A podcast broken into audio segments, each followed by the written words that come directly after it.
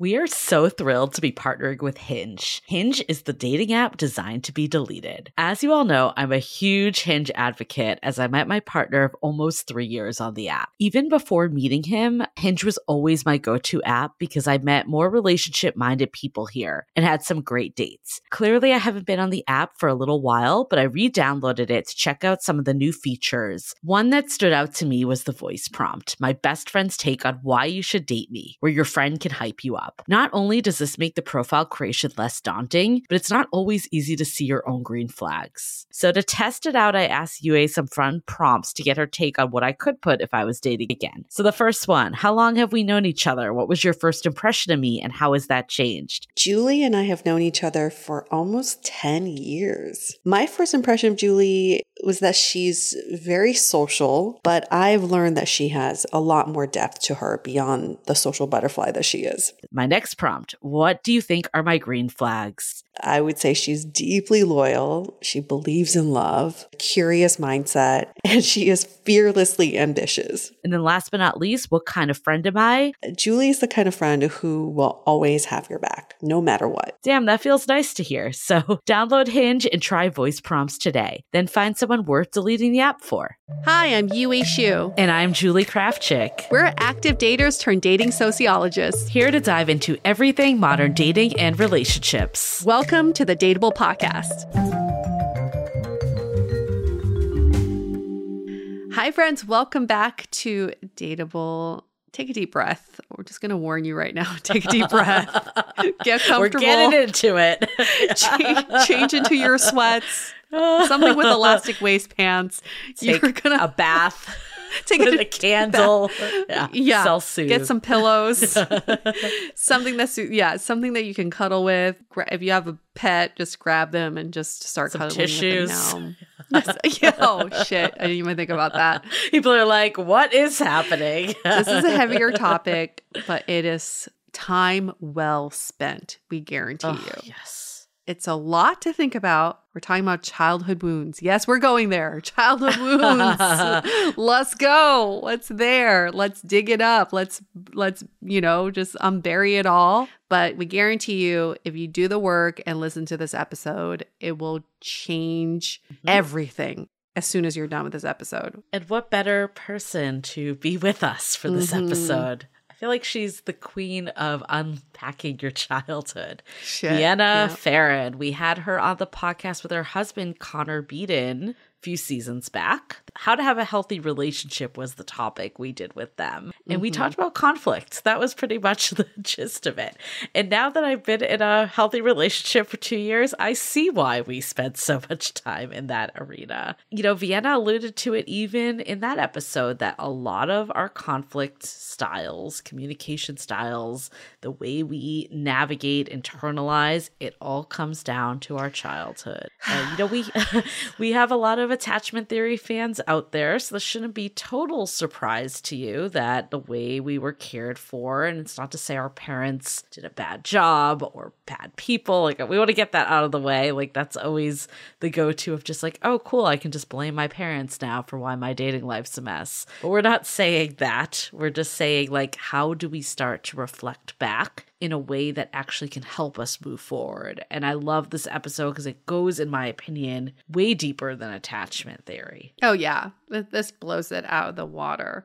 And to be blunt with you all, I used to think this is bullshit. Like childhood trauma, childhood wounds, that's bullshit. My childhood was great. My parents did the best they could. Yeah. All of my traumas are from my adult life. But now I think childhood wounds, Julie, I don't know if you notice this, it's having a moment. Every therapist out there is mm-hmm. talking about childhood wounds right now. It seems to be a thing. It's kind of trendy, but Vienna has great reason for diving into it this because she can see her childhood so clearly. She's been through quite a bit of trauma that feeds into how she operates in adult relationships. And I see it for myself now too. It's to say, none of our parents are perfect. You won't be perfect as a parent either. None no. of us will ever be perfect parents. So we will inflict trauma and wounds on our kids that they'll spend their entire lives healing from. That is the meaning of life, believe it or not is healing. And we go through what a wound is compared to trauma, but you know, the word trauma, I feel like we think something massive has to happen, but that's really not yeah. the case. And you know, I definitely can see this now in my relationship because I think relationships and dating, they are a mirror and they bring up all mm-hmm. of your childhood wounds. I don't know about you, Yue, but I feel like when I was really single, thriving, I was really at peace with myself. And I was like, okay, I feel confident, I feel good. Mm-hmm. And, you know, it's not to say that like I don't feel that way now because I still do, but when you have someone else that's someone that you care about very deeply that is i would say challenging maybe is a good way to put it and not in a bad way but it brings stuff up for you because let's be honest relationships are not always going to go 100% the way that you want. And i think actually relationships are harder even with dating at least for me. I think other people feel different with that because i'm so much more attached to the outcome at this stage. Like mm. my fear of abandonment kicks in super hard when i I'm with someone that I can see a future with and want to be with. And I definitely have done some of the work, absolutely. Like this time around, I was in a much better place to navigate this conflict with my partner, but I was also able to see how my childhood definitely affected some of the ways and reactions I had to things. For sure. There's a term for this that I keep forgetting, but it's basically in term in times of conflict with your partner you start seeing your parent instead of your partner. So you start talking to your partner like they're your parent. And i saw this very clearly recently and, and i i can watch it go down so vividly now is my partner and i i was i was mad at him because we both brought dogs into the relationship. His dog had peed on our rug for the fifth time. So I had to get rid of the rug because it was fucking disgusting. So when he got home after this had happened, I was already sh- cold shouldering him. And when I told him what happened, the first thing he said was, Oh, did you call that sanitation department to pick up the rug? Like he went straight to the chore assignment. Mm. Which then I saw my mom you know, uh, doing the same thing to me when I was six years old, coming home from school. And I'm like, oh, I had a, such a bad day at school. And she's like, but did you finish your homework? Mm. That is what I saw in my partner. And I say, I kind of joke about this all the time. I'm like, I'm dating my mom because he and my mom are so similar, even though either one of them would ever admit to it. But it is so clear to me now that I can see that pattern, which uh, even a year ago, I would have been like, no, it's just a different conflict style. That's just how we deal with conflict. It's not actually. It's it is so deeply rooted in us that you'll hear in this episode too. In Vienna's book, she talks about why it's so deeply buried in us. It's, it's a self-protective mechanism. We as children bury it and we don't want to revisit it because we're protecting ourselves from getting hurt. And as adults, that's the time to just resurface it all and address each one at a time, trying to healing from it. Doesn't that yeah. sound like fun? you know, it it's definitely a thing because I can see what you're saying. It's like you get the flashback to your mom treat oh, like yeah. doing this to you, and it's the way you internalized it. Maybe like you're doing something wrong, or yes. someone else that might actually not impact them because they didn't have that background. Right. You know, like there were times like my partner and I did couples therapy, and there were times that like he would say something, and I internalized it a certain way. Yeah, the therapist was like I didn't hear what you heard. You know, like ah. what you're saying is coming from your own shit, basically. Mm. yes. That's why you need a third person in the room. That's why you need an objective third party. I swear therapists are translators for couples. That's what they are. They're like, oh, wait, but you just said, let me just repeat that again because I didn't hear that of, of what you said. You know, even in this example, is you have to also understand where your partner is coming from yeah. with their childhood wounds because you internalize it one way and then he meant it another way oh, because he had in, yep. he had he experienced that yeah. he has his wounds like. and which might feed into your wounds and at the end of the day you're just two five year olds trying to have an adult conversation oh together God Mm, what? That's so meta. So meta. so meta. How do you even do that? You become your your childhood memories become the representative for you in these relationships. Wild. It's mind blowing. But Vienna did the work. I don't know how she got through it all because that is such deep shit that we're getting into. It's so heavy, but it's so necessary. I'll say that again. It's so necessary. It really is. And, you know, she has an incredible book out. It's a New York Times yeah. bestseller. The Origins of Use is all in there. I will say we scratched the surface with this topic. Yue and I had probably like 10 Oof. more questions that we were ready to go down, but we only got halfway through. But that's depth for you. We were saying at the end, like, we need to have her back. But you also have this in a book. So that's the good news yeah. here. But yeah, it's definitely like I was thinking about this too. I'm like, I feel like sometimes I read books before bed, just like, you know, chapter here or there to fall asleep. I'm like, this is a definite, I need to, you know, dedicate time, sit outside, like you, you, know get a cocoon or something blankets get myself comfy and cozy because you're doing the work you're doing the work but i love it because it's accessible for all my friend who is halfway through the book she's like I started crying by page two. Oh, like, oh, totally. Oh, wow, this is gonna take you a long time to get through.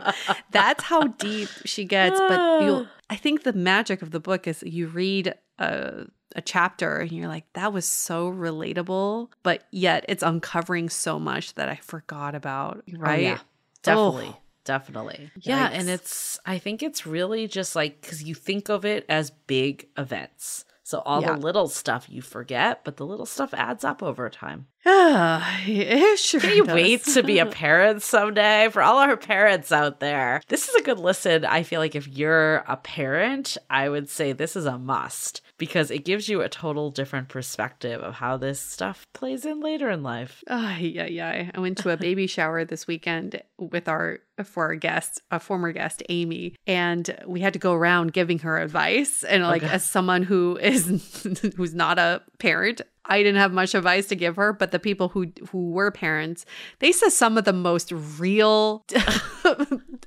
tidbits I've ever heard. One person's like, "You're gonna hate your kid at one point. Oh my God. That's okay. It's okay to hate your kid. It's gonna, it's okay." And then someone else said that you're gonna fuck up as a parent. You're gonna fuck up. Give yourself grace because everyone's gonna fuck up as a parent. Nobody's gonna be perfect. So so nice, I guess, hearing that, but also it makes you realize that your parents are just human at the end of the day and they were also just trying to grow and evolve and they didn't know what the fuck they were doing like parenting doesn't come with a with a manual just like right. dating doesn't come with a manual and so it's not about your parents, it's about healing from your experiences. Yeah, it, this is not like parent blaming type of episode at all. Although some of you might be doing that. but I mean, I think also to think about it too like, what is the circumstance? Like, you know, if you need to get food on the table, that's the priority. Yeah. And it, yeah, yeah, you want to spend every second with your child, but like sometimes that's just not doable, right? It doesn't no. mean that you're a bad parent. So it's again how we internalize it, but it's crazy to think of like an example like through the lens of the child and then the adult. Like I can think of, you know, an instance where like someone got upset and I internalized it away, but I'm sure the way that they viewed it was, you know, what your friends were giving as advice. right, exactly. And then they're like, what's the big deal? right. Or it's just like you're frustrated too, right? It's not right. you're just doing it to like fuck up your child for life. It's coming because of something. oh man, it's a lot. It's so much to, it's so much to think about. And then if you're like the firstborn versus like the youngest child, if you're an only child like me, you have a whole other set of uh, different wounds to heal from. So it's all to say this is a very human experience that we all yes. share. All of us come with wounds. Nobody is unscathed by this, and that is okay. But we have now resources. How lucky are we, like Vienna in her book, to help us guide through these wounds so that we know how to heal from them properly. Awesome. Well, without further ado, we're not gonna keep going because we'll Stretch. let the expert herself take us through. But while you're at it, make sure to follow us at Dateable Podcasts. Vienna also has a fabulous Instagram that's quite massive, yeah, so but she has great inspirational quotes. We're all like, like the two of us are just like, she seems wise beyond her years.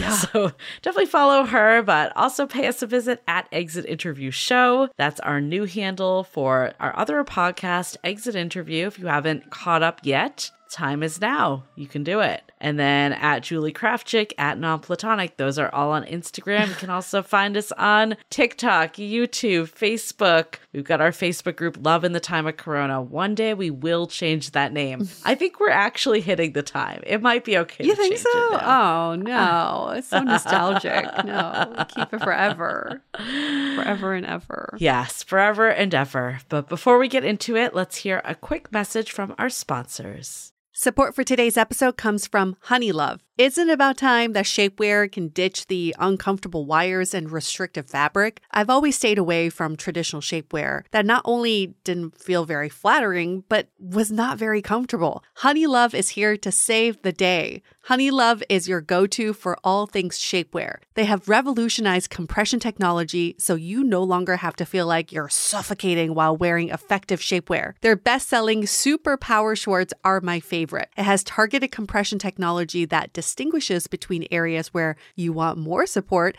and areas you need less compression. You'll immediately feel and see the difference. And lucky for you, we have an exclusive offer for all of our listeners. Treat yourself to the best shapewear on the market and save 20% off at honeylove.com with the code DATEABLE20. Use the code D A T E A B L E and the number 20 at honeylove.com. Again, use the code DATEABLE20 at honeylove.com for 20% off. This episode is sponsored by Viia. We all know there are things that can help set the mood in the bedroom, but did you know a little THC could also do that? Yes, Viia has developed a unique blend of pleasure enhancing cannabinoids, libido strengthening herbs, and a low dose of THC all into one mind blowing gummy called High Love. This gummy, wow, it will awaken your senses, increase blood flow, and intensify any sexual experience. I've been pleasantly surprised by the High Love gummies because it is just the right amount of THC for me to have a good time without feeling sleepy. And hey, if THC is not your thing, Viia also offers a wide array of other gummies without it. And everything legally ships in 50 states with discreet packaging directly to your door. So if you're over 21, you can get 15% off and a free pack of award winning Dreams THC plus CBN sleep gummies with our exclusive code DATEABLE at viiahemp.com. That's V I I A H E M P.com. Let the gummies work their magic. Head to viiahemp.com and use the code DATEABLE to receive 15% off and one free sample of their Sleepy Dream Gummies. That's viiahemp.com and use the code DATEABLE at checkout. Take your passion and pleasure to a whole new level with high love from Viia Hemp.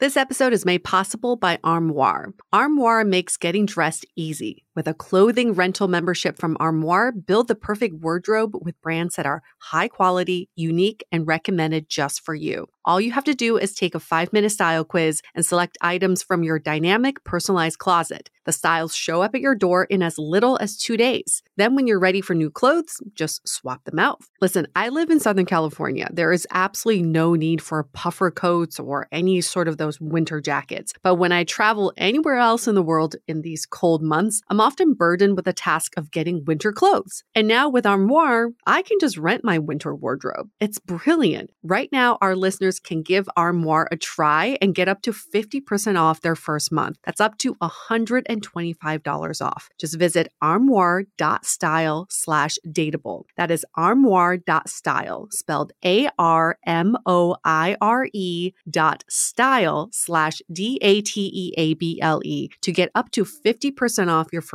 month and never worry about what to wear again. Try Armoire today. Okay, let's hear it from Vienna.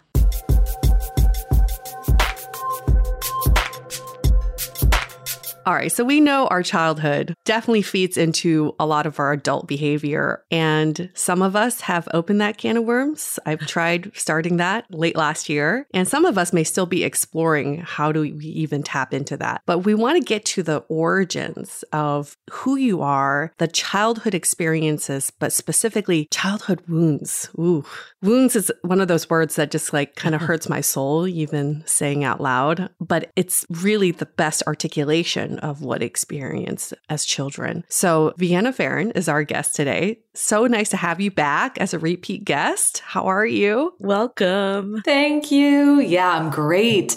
And so happy to be here with both of you, getting to chat about this book. And her book is phenomenal. Julie yes. and I have had many late night conversations about it. It's called The Origins of You How Breaking Family Patterns Can Liberate the Way We Live and Love. Now, here's the thing the reason why I think this book has been so life changing for me is because I always thought I had a perfect childhood nothing really stood out to me. But I realized that that was my way of protecting myself. And you bring that to light in this book is that self protection mechanism of kind of shoving all that away. So we're going to bring it back up today.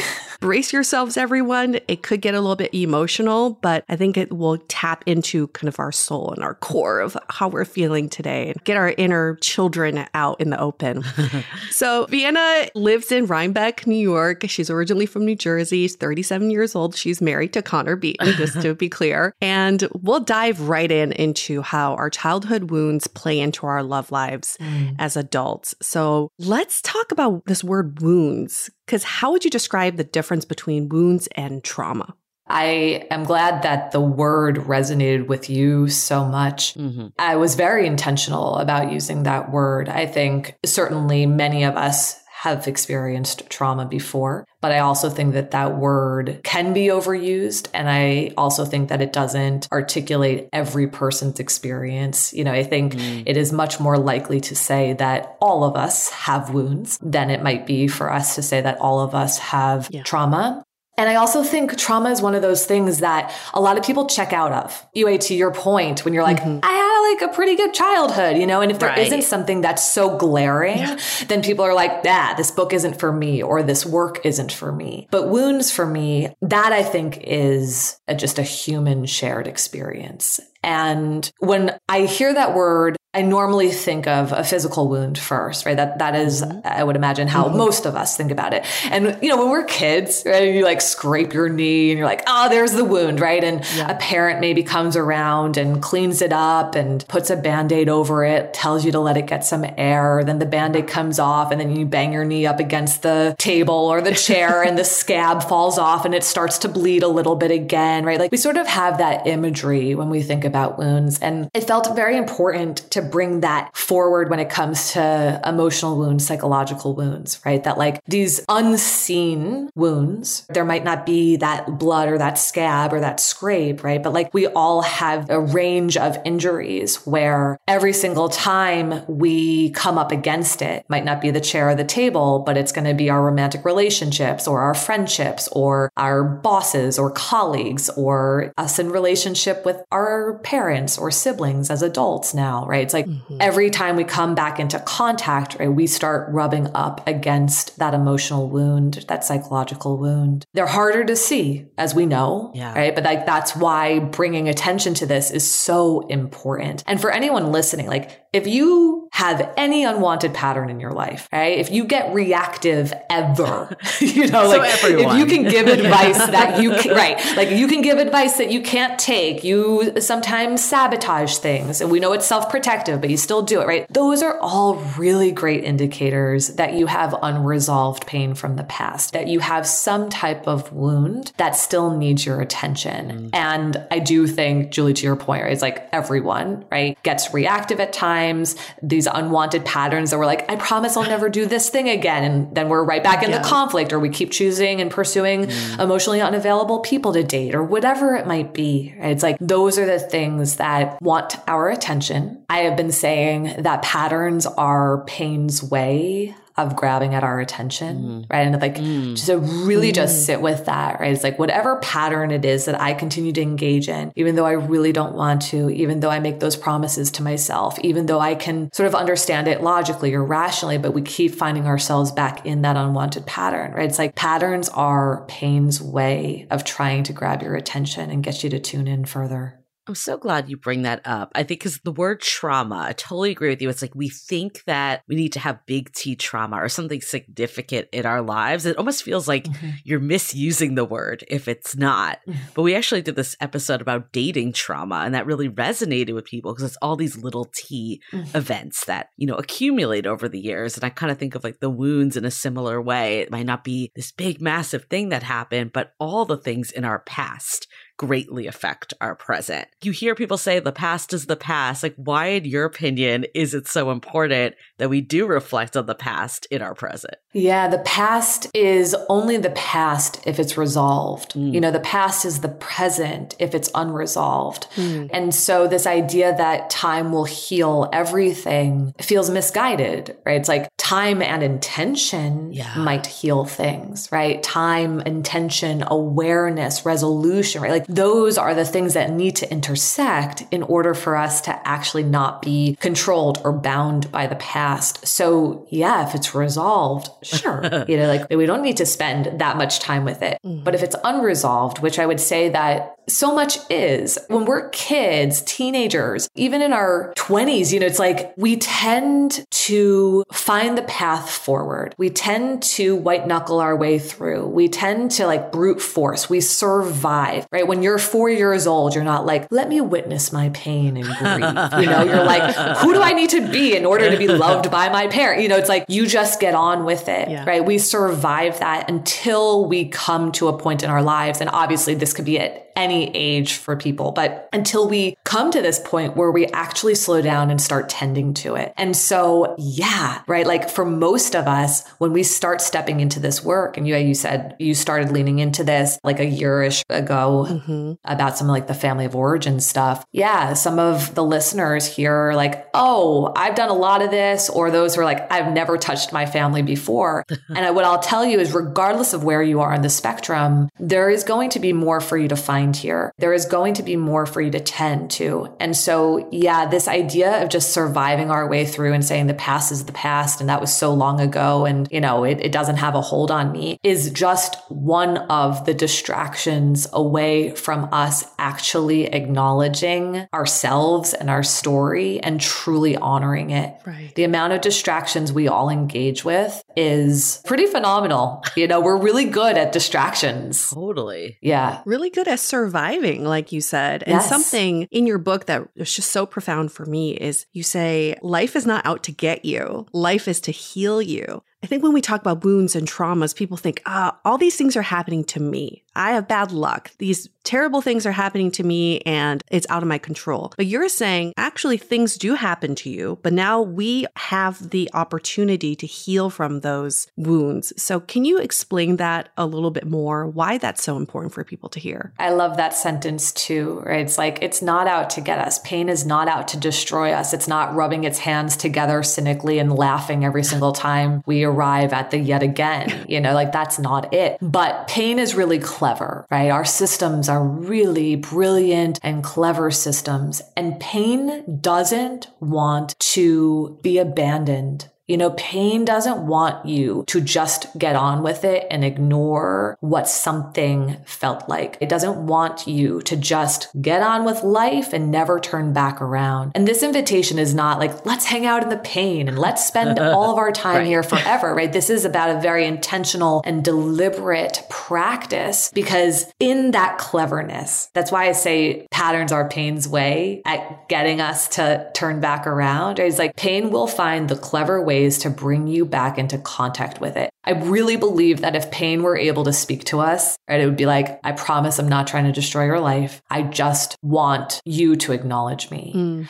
I don't want to be abandoned by you. If you could just acknowledge me and spend some time with me and witness and grieve alongside of me, I will loosen my grip. You know, like I don't need to cling to you forever as long as you see me and listen to me and hear me. And that doesn't require us to know every single detail about our story or what happened, right? Some folks are like, well, I don't have these memories. That's okay. We don't need to have all of the memories, but to just slow down and tune into the sensations, right? To tune into the pain, right? It's like that is when pain can start to loosen its grip. It can feel like a lot and overwhelming sometimes to turn back towards it. But I would say that that intentional step is actually what then allows us to turn back around and move forward without needing the patterns and those lessons to keep presenting in different shapes and forms through different people and experiences in our lives.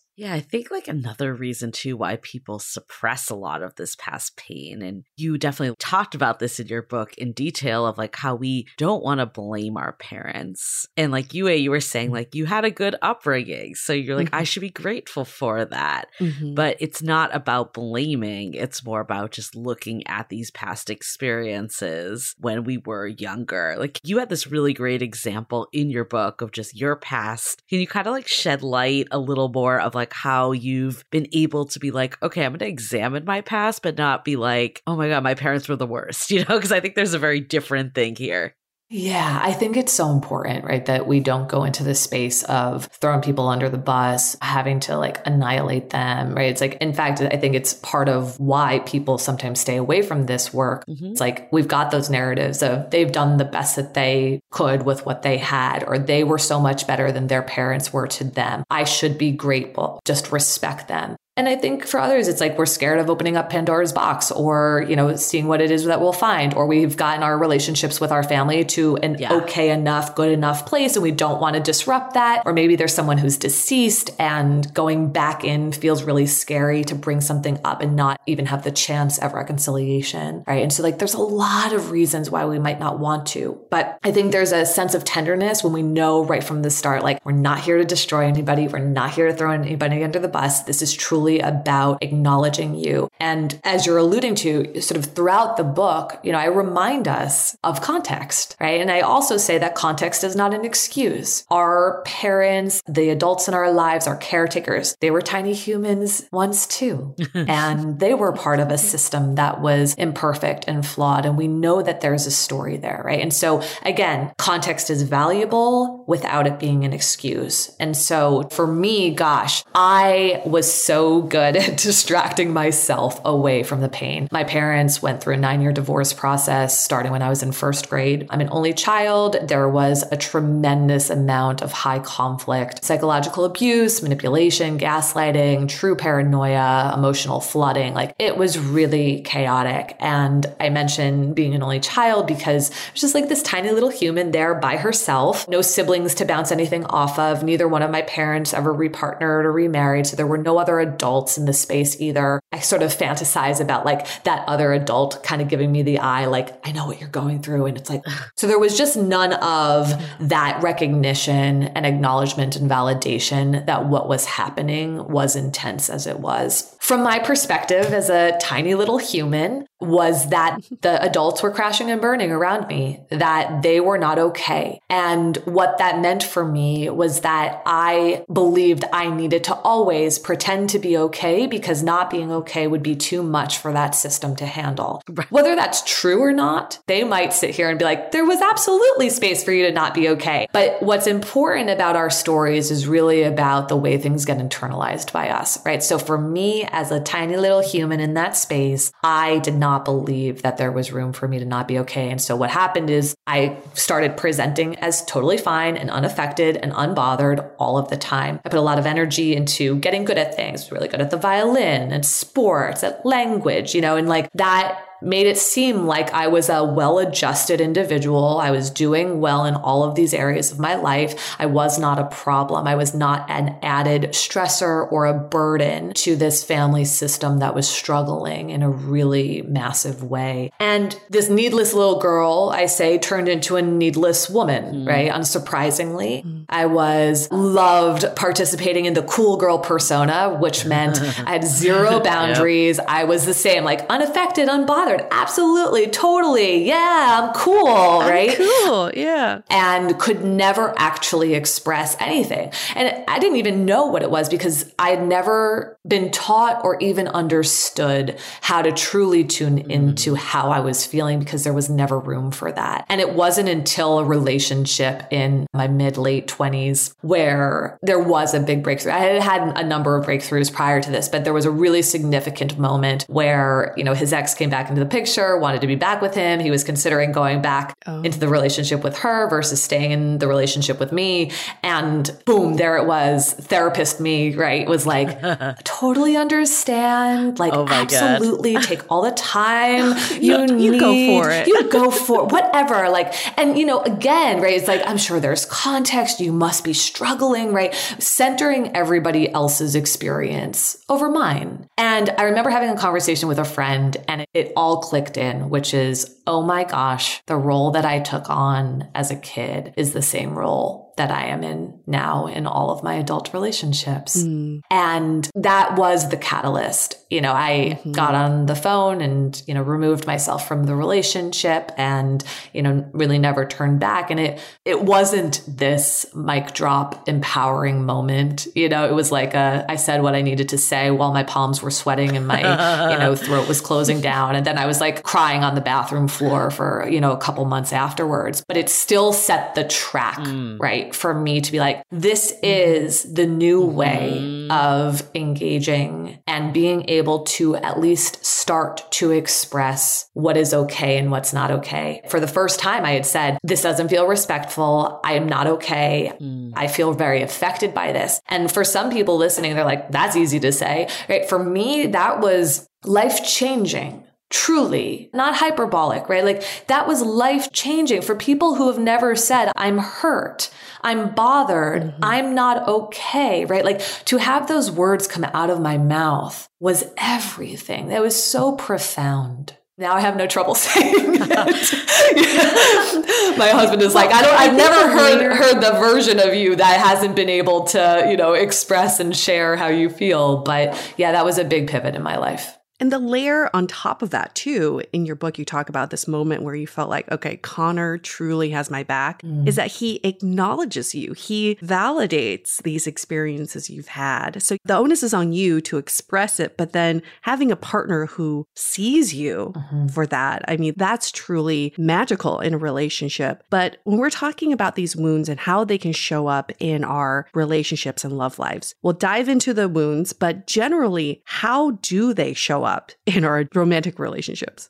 Yeah, I mean, you're going to notice it wherever it is that you find reactivity, you know, like where we have friction and tension in our relationships. The complaints that we have, you know, I talk about this, something that John Gottman once said, right? Is like behind every complaint, mm-hmm. you know, is a deep emotional longing, yeah. you know, emotional need that's not being met. And when we can start to really understand, well, is that being driven from a place of not feeling worthy, good enough, valuable? Are you questioning how important you are to someone? Do you feel like an outsider and like you don't fit in here and belong here? Are you struggling to trust this person? Do you not feel emotionally safe here, right? It's like those are the things that are generating these complaints or these criticisms or these ruptures that we're feeling and experiencing in our relationships. And so those are, you know, reactivity is one of the greatest indicators. It really points that arrow back to an unresolved origin wound. I mentioned this before. One of my favorites like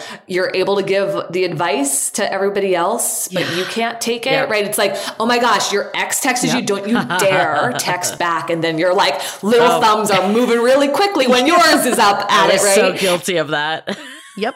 right? It's like we can see it so clearly. And it's like we have a depth of understanding about certain things, but when unresolved pain of our own yeah. is present, right? It's like, oh, that wins every time, right? It wins. It beats out the part that's like, I know that this isn't the best, most aligned thing for me to do, mm-hmm. right? And again, those types of things, if it's repeated, right, are going to lead us back to unhealed wounds. The patterns, whether it's sabotage, whether it's something else, but like the patterns, the unwanted patterns that you just can't shake, right? It's like those are the things that are the alarm is going off what I love, I just kind of had this revelation as you were talking is, you know, I think I also very guilty of feeling like just needless in relationships for so long until that shift happened. Mm. And now I state my needs maybe too much, but I'll never apologize for that. but, but I think a lot of it was like I didn't dig deeper into what these wounds were. It was more just like, oh, I don't want to fight like my parents, so I'm just going to suppress my needs. But what I'm mm-hmm. learning now from your book and this conversation, everything is it actually goes deeper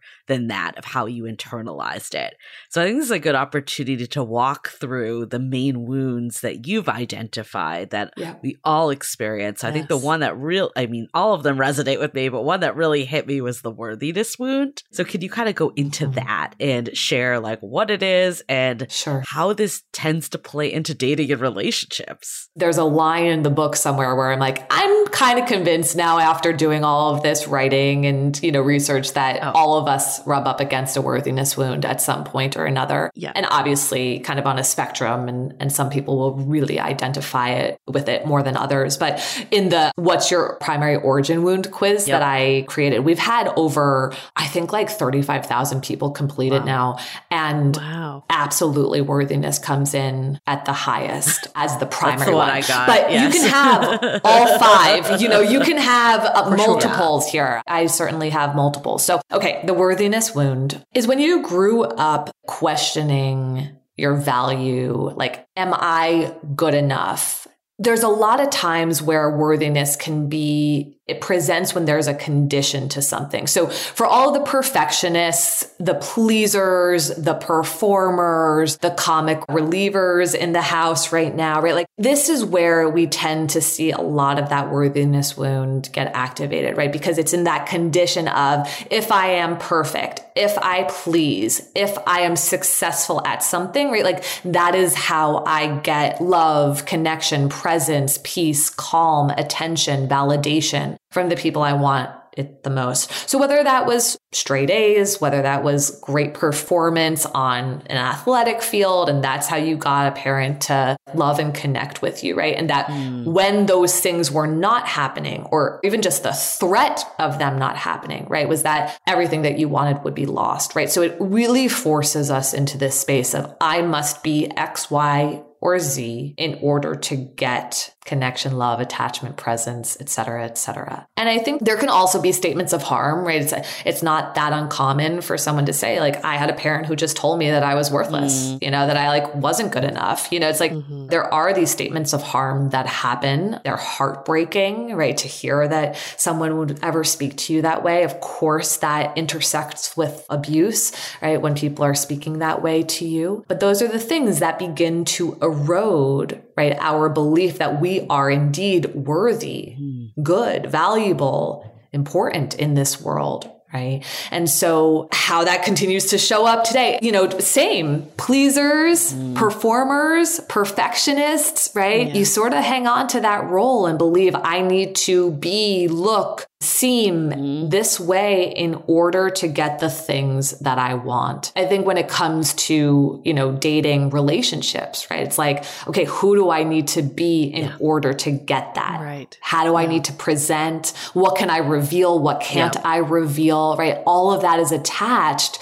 to worth. Yeah. I mean, dating, we've talked about this, and we actually have a term for it that we call the validation trap because dating activates all of that so much because you're basically putting yourself on display, especially the world of apps, to be swiped on one way or the other to say, Am I ultimately at the core deemed lovable? Which is, of course, going yeah. to activate those yeah. worthiness wounds. Right. Like, how do you help people? Get out of that mentality, understanding the wound that they're in. Because personally, yeah. I even faced it like in a relationship of two years. Like when my partner and I were struggling to get on the same timelines, it totally activated all of those.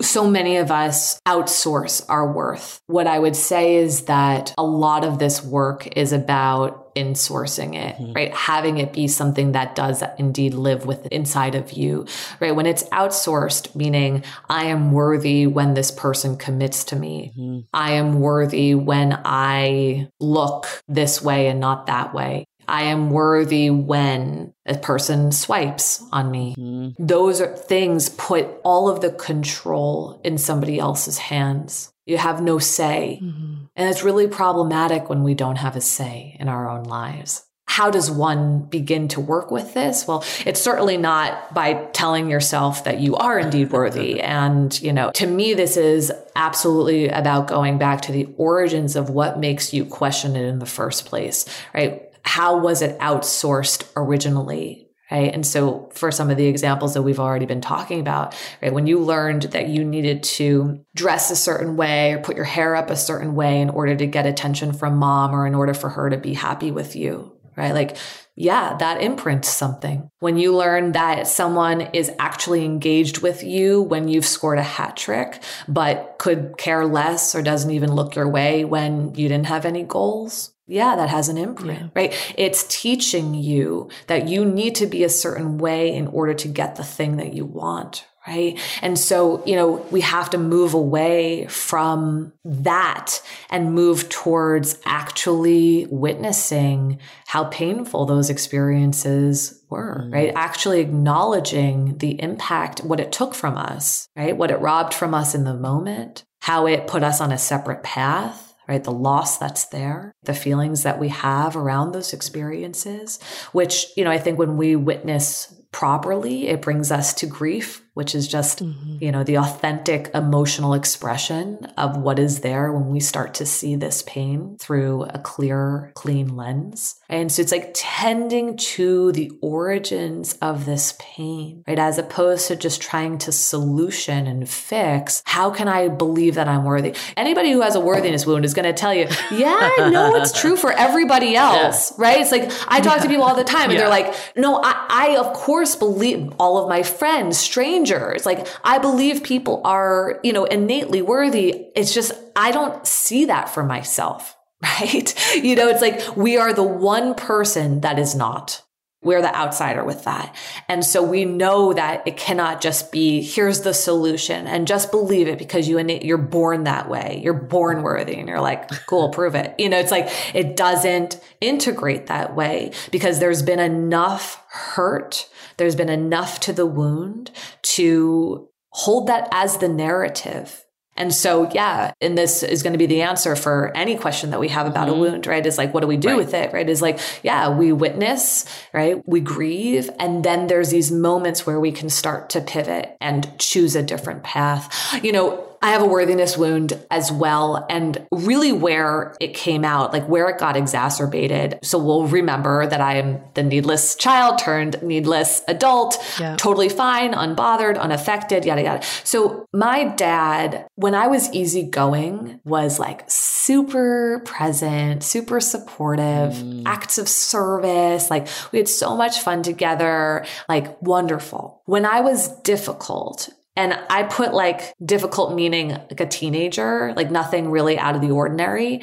He would punish by giving me the silent treatment, mm. sometimes for days or weeks on end. And this really played into that worthiness piece because it continued to solidify don't express yourself, don't step out, right? Don't speak up. When you have something that is disruptive to the other person or they don't like it for whatever reason, right? Then love, connection, presence, etc. is ripped away from you. You know, the silent treatment is quite punishing. It's very painful and confusing and, you know, hard to sit with. And so it was like, here was this thing that started like, oh, you have to be easygoing, fine, you know, like good, quote unquote, right? Like be the good girl. And then you can get what you want. But if you step out in any way, people leave. Yep. Right. And that was important for me to identify because it was like the thing that kept me so tight in that box for a long time on top of the role that I had taken on from, you know, a really early age. And so this book, again, as we work through the wounds, is this invitation to really reflect and see yeah, like what do you identify? Where are your wounds? What are some of the stories that have contributed to this kind of conditional negotiation with the self?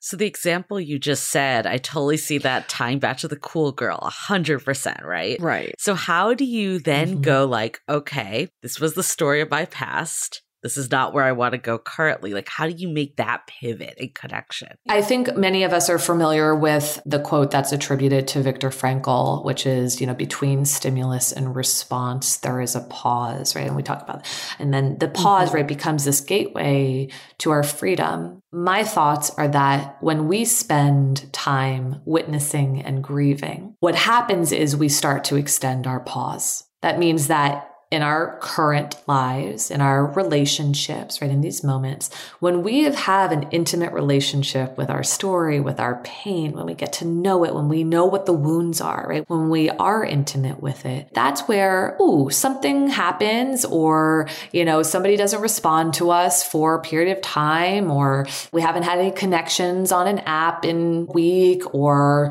whatever it is. And instead of just going to this space that is automatic, Mm-hmm. We're actually aware, conscious in that space we're like, ooh, I feel that sensation, right? That one that starts creeping up in my chest and like through my throat and in the backs of my eyes or whatever it is, right? It's like, and we actually lean back into ourselves. Okay, what wound is activated here?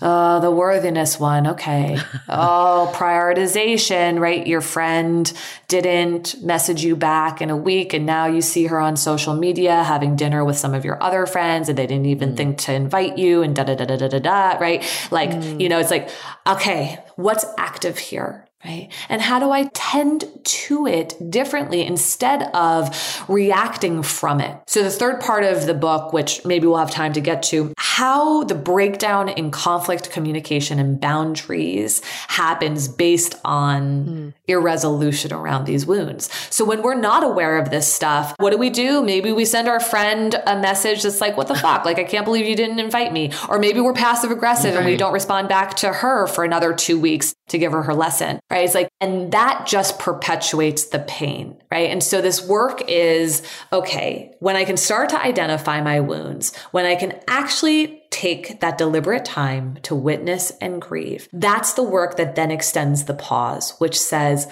okay, Yep, I'm going to have these moments. I hate to break it to everyone. Unfortunately, we will continue to have these moments for the rest of our lives where things rub up against our wounds, right? Because the scar is there regardless. It's going to touch it. it might not be as raw, but it's going to touch it for the rest of our lives.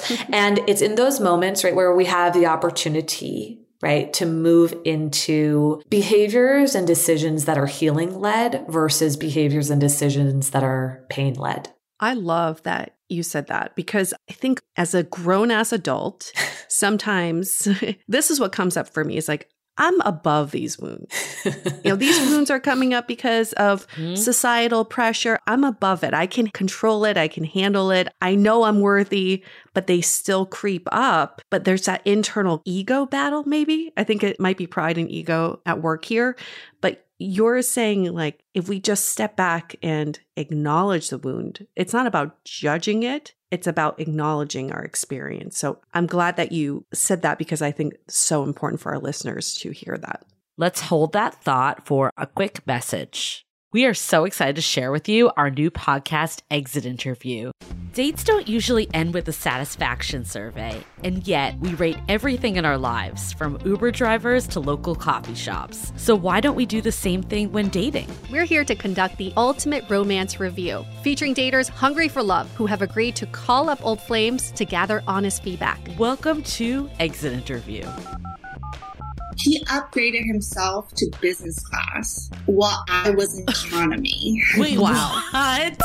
There's feedback that will make you cringe. She could be a little bit hard headed, like not reading the writing on the wall and feedback that will make you swoon. When she said that she had feelings for you. I had no idea. Really? and maybe you'll learn a thing or two yourself about how you can be a better dater, lover, or partner. Obviously, like, knew I was gonna learn something. I didn't expect this.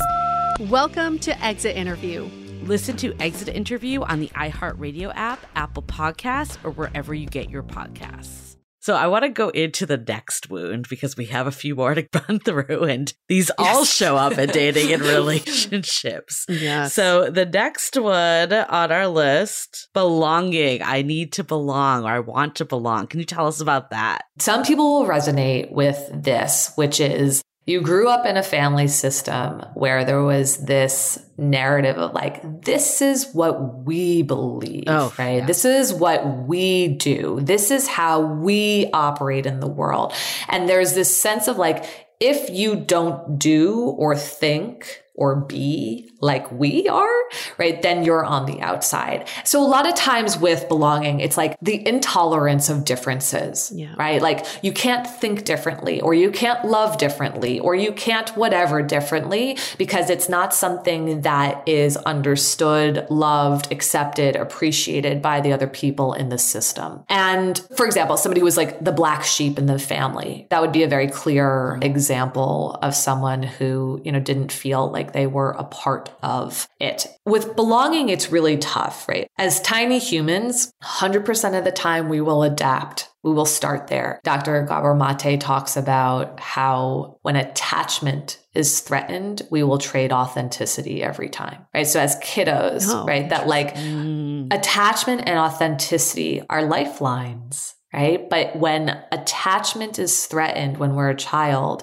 we will trade authenticity every single time. We must, we have to. It's our survival. And so we start at adaptation. So this loss of self can really start to come in when we must adapt in order to belong would really be the wrong word here. It would be to fit in, mm-hmm. right? To like kind of feel a part of something because the alternative is too threatening to us. And so this is where we hide, you know, we pretend, we hide, we adapt, we placate, you know, until a certain point. So we always start with adaptation, but for some folks, right, we might get to this place of rebellion, right? So like think of teen years where we're like, screw it. I don't care what you want me to wear. I'm going to do the exact opposite or I'm going to believe the exact opposite or I'm going to push your boundaries or test you in this way and be be the exact opposite of who you want me to be, right? So yeah, the rebels can certainly be in this area as well.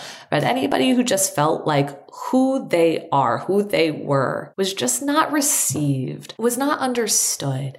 And you don't have to be the same people right? But like mm. that there was no curiosity or just acceptance, even if people have different beliefs, right? Like when, even if there is a departure, we, we, can still have respect. And what I would say about people who have a belonging wound, right, is that there was so much adaptation that had to happen where there is this constant questioning of, you know, who am I really? Because the rebel is just the, it's the swing of the pendulum. You know, the rebel is just a path of opposition. It's not actually into integration. And so even in that rebelled space, mm. it's not true. I mean, I could see this showing up in dating too, of just like preserving this date self, mm. you know, like the one that you're supposed to feel totally. like I just act this way or I talk about this type of thing on dates. Mm-hmm. Because there are other ways that you can look at how belonging fits in in the dating and relationship space. It's interesting you say it because this is where I should put this point.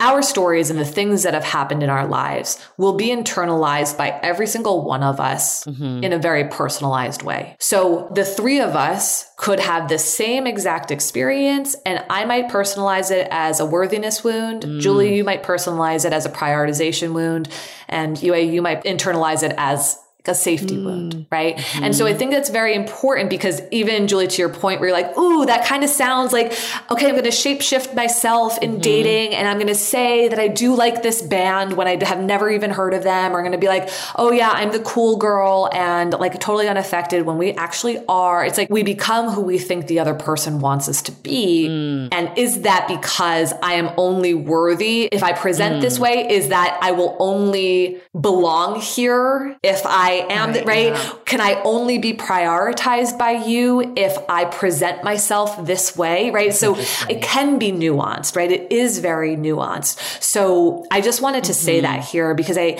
I don't want people to feel like, okay, I have to fit into this box and what, it, okay, this event happened. So it must mean that I'm going to present this way in dating and relationships. It has much more like feel and fabric and nuance to it like I think what I'm gathering though, it's more like these are all the wounds that we can experience and how they mold into our dating and relationships. Yeah. Really are dependent on us and our story. So like looking at that with the belonging wound. Yeah. Like what are some common stories if you internalize it that way? Yeah. Like that I'm always on the outside, that I am not a part of something. You know, people who feel othered a lot, you know, in the the belonging chapter, I actually bring societal stuff into it mm-hmm. in that chapter specifically more than any other chapter because I think there's so much around otherness right? When it comes to belonging, right? Where there's, you know, the adaptation is not just within family systems, it's in society, it's in media, it's looking at like, here are the images that we grew up seeing as quote unquote beautiful mm. and a very specific look. Like now we have much more representation and, you know, we're moving in that direction of like, here's what love can look like and here's what's beautiful and here's what's this and here's what's that, right? And it's, yes, it's much more expansive, but the people who are reading this book are the people who grew up at a time where they might not have seen that. In fact, they probably didn't. Mm. Right. And so, you know, folks who any person of color that mm. I've mm-hmm. ever worked with, if they grew up in an environment where they were surrounded by more white people in their schools or their communities, right? This like, you know, code switching that happens, which is not just with people of color, right? Code switching can happen when, you know, you're at a private school, but you're there on a full scholarship and you have no money, but you're presenting as if you fit in here, but you don't fit in, right? So this idea that you're not meant to be here, you are different, right? And, you know, to think about the ways in which you feel like your differences are either understood or not understood, respected or not respected, honored or not honored.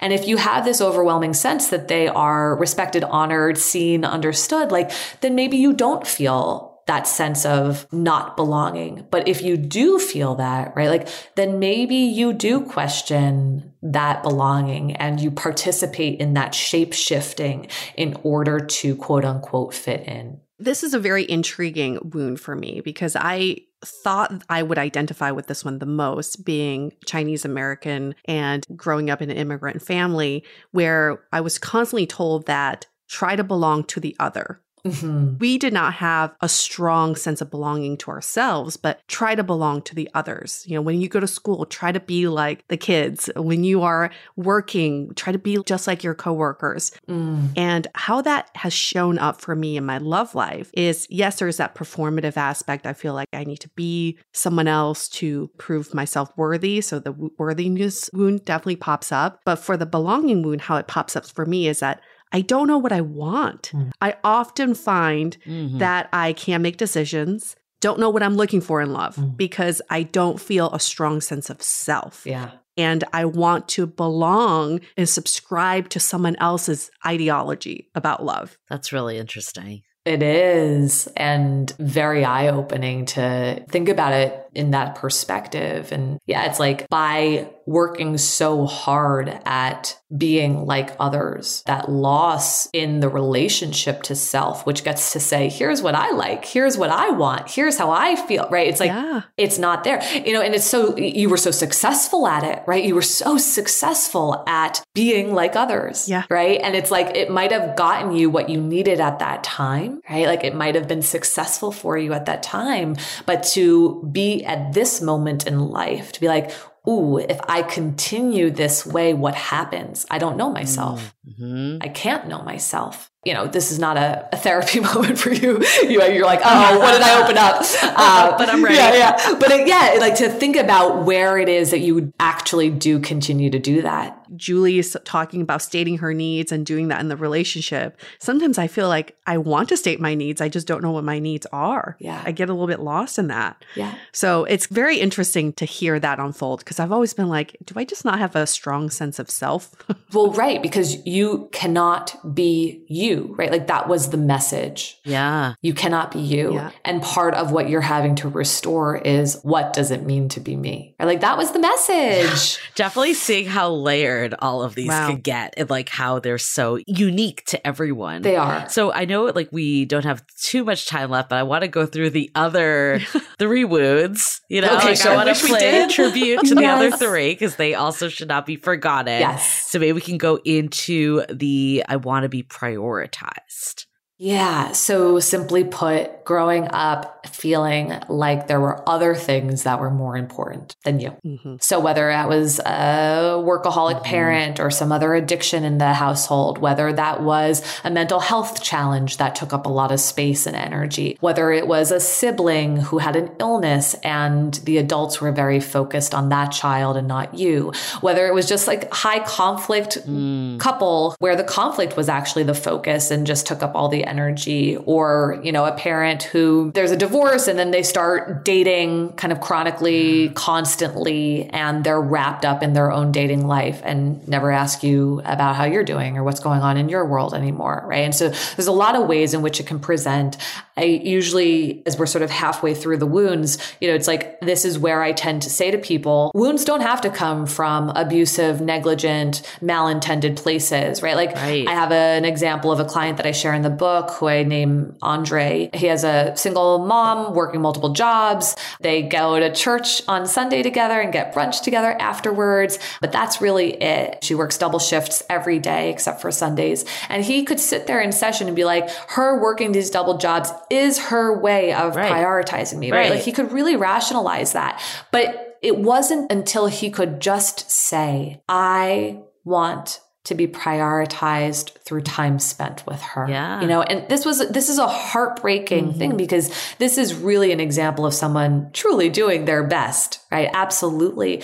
But people can do their best and we can still have pain. Yeah. You know, and that's so important, I think, to make space for that when we work so hard at protecting another, there is no way for us to properly honor ourselves. You can't honor your pain and mm-hmm. simultaneously protect someone else, period.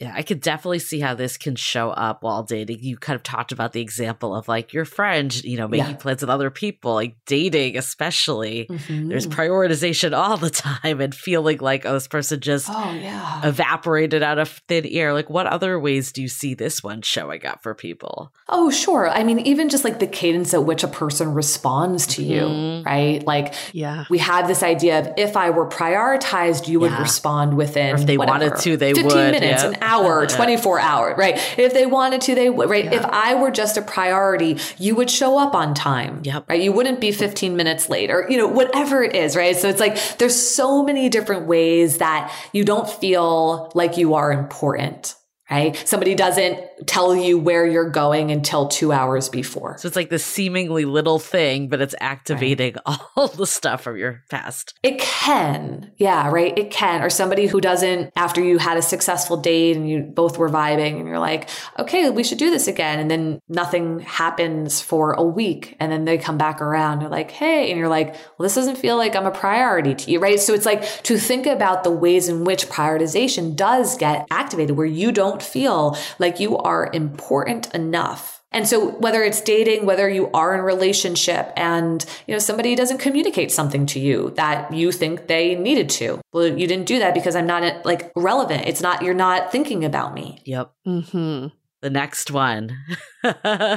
trust. Next, trust. Yeah. So trust is when we experience betrayal, deceit, lies. I think probably the one that comes to mind first for most people is if there was infidelity, if there was an affair.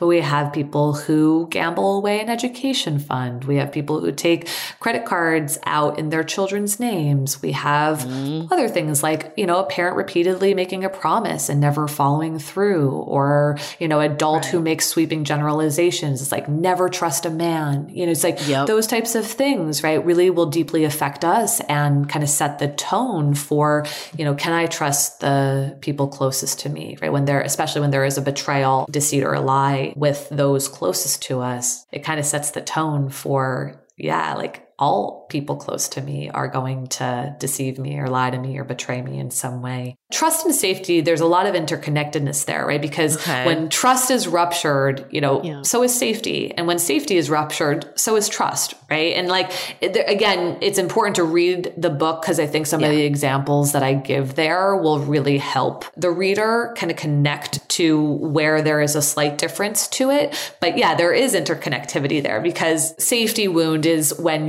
your overall well being is not cared for, considered, protected, respected, honored, right? Like there is a lack of safety and security in that space. In that chapter, it's a tender chapter. We're talking about the absence of safety. We are often talking about the presence of abuse. And so I do talk about that there mm-hmm. recklessness, negligence, right? And so, yeah, it's like when there's a rupture in trust and a rupture in safety, a lot of times our walls can go up, right? We're very hyper vigilant. We don't mm. believe things or we're waiting for the other shoe to drop or, you know, we feel the need to like yeah. see who else are they texting? Maybe we start snooping in areas like DMs or emails or text messages or there's just this constant waiting for something bad to happen. And in that space, right? Like there will be times where the wall is very low. So, for example, someone who tries to create safety by fast forwarding a relationship. Mm. So, like, I am safe if I can get you to commit to me, mm-hmm. right? So, oh,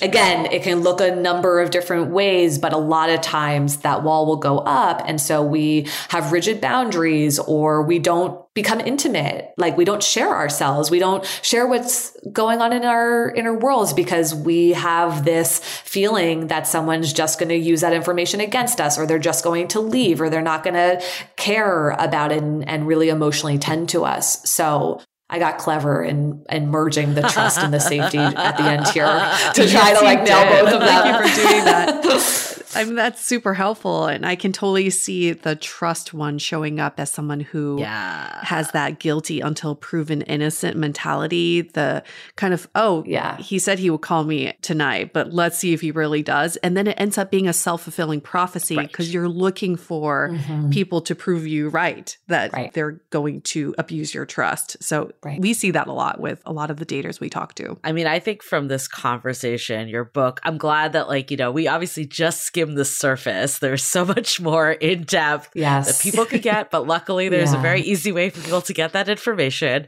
but I think, you know, my biggest takeaway from all of this is I think I came in being like the worthiness wound is like the one that's the biggest challenge for me, but I'm seeing how all the wounds can play in to what goes on for me. Mm-hmm. Yes. And I think the point of like how it all shows up differently based on the story that you're identifying is so key. So this was kind of a great way to understand like what do we all go through, but like how do you start to reflect back? And I think the parts that you were talking about of mm-hmm. how it's it doesn't really do much to just say like, oh, this isn't a big deal or I should be above it. Like how do we really get into it? Like how do we dig into what was going on? And I don't know, for other people, like I feel like I've suppressed a lot of stuff and not because like something super traumatic happened but just For sure. because of age and because of just, you know, life experiences. But it's really mm-hmm. how do you go back and like face this and like look at yourself as this younger child. And I remember we had another interview on this podcast and the therapist saying like sometimes with my wife I'm not talking to my wife. I'm talking to the 7-year-old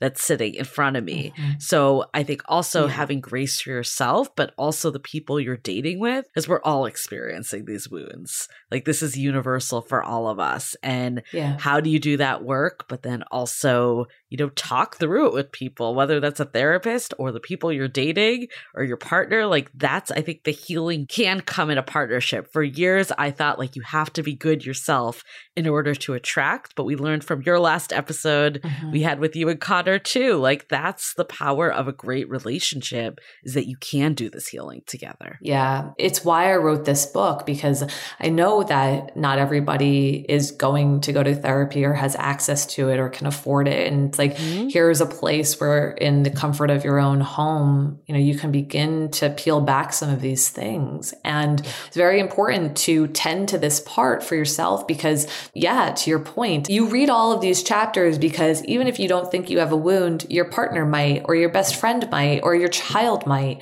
And to begin to remember that everybody right, is carrying this around, right? That, that everyone's behavior actually makes quite a bit of sense when we have the context of their pain around it. And when we love and care about someone, right, and there's reciprocity there, then we do tune into these stories with one another. But it's very important for us to begin doing some of this work, at least on our own, right? To like identify it. And I think that this book, you know, what a lot of people have said is that even though I am direct and, you know, I want us to face this, the book feels like I'm holding your hand and you're in therapy mm-hmm. with me. Like it kind of yeah. feels that way. And it's this really nice balance of having to take ownership and accountability and you're not being let off the hook. Mm. There's grace and compassion though as well and so finding that intersection to me is one of the best ways to to do healing work so very excited that people get to read the book and so happy that i got to be here with the two of you I think compassion is exactly the word I would use for this book. And I so appreciate how compassionate you are in describing these wounds. My biggest takeaway from the book and our conversation is that wounds are a very human experience. We are all going to have wounds. And I think during our childhood and maybe early adulthood, mm-hmm. we're just putting on the band aids, just making sure that we don't bleed to death. But now is the time, as we, I really think in our late 20s and 30s, is the time to mm. address each band aid one at a time. Okay, let's open up this one, see how this one's healing. It's bleeding pretty bad. I think I need to tend to this one the most. And that can be such a scary process.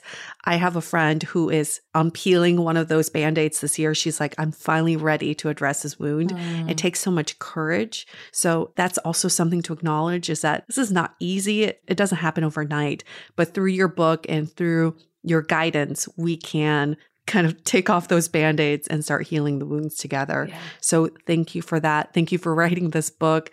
Thank you for this conversation, Vienna. We could go on for probably three or four more hours about each for sure and how they can show up in different ways. But I'm glad that we can at least give people kind of the surface level awareness look into what the wounds are. So if people want to get their hands on your book, where can they go? You can get this book anywhere that books are sold. So whatever your favorite bookseller, you know, is, it'll have it.